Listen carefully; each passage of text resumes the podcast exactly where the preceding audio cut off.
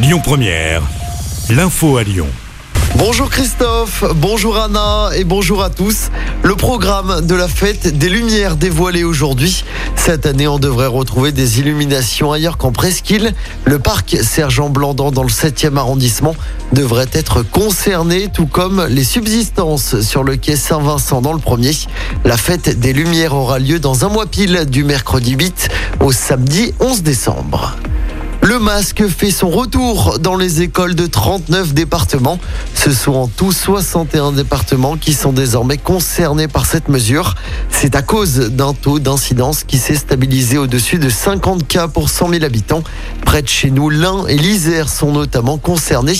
Les élèves du Rhône n'ont jamais pu enlever le masque. Emmanuel Macron s'adressera pour rappel aux Français demain soir. Et par ailleurs, les États-Unis rouvrent leurs frontières après 20 mois de restrictions.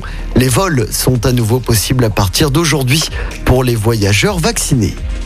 Dans l'actualité locale, l'émotion hier à Saint-Pierre-la-Palue dans les monts du Lyonnais. Une marche blanche a rassemblé 600 personnes pour rendre hommage à Amaury, ce garçon de 19 ans décédé dans un accident de la route entre Saint-Pierre-la-Palue et Saint-Bel.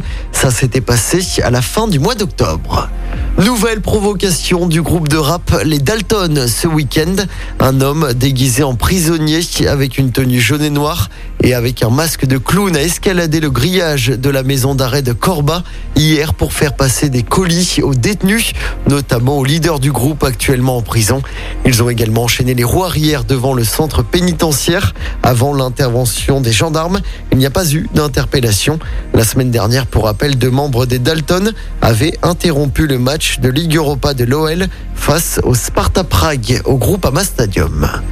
En football, soirée de cauchemar pour l'OL hier soir à Rennes en championnat.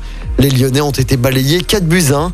Lucas Paqueta a sauvé l'honneur dans le temps additionnel sur penalty et le podium s'éloigne pour les Gones désormais 7e à 4 points de la troisième place. Prochain match pour l'OL, ce sera après la trêve internationale face à Marseille du côté du groupe Ama Stadium en championnat. Écoutez votre radio Lyon Première en direct sur l'application Lyon Première, lyonpremière.fr et bien sûr à Lyon sur 90.2 FM et en DAB+. Lyon Première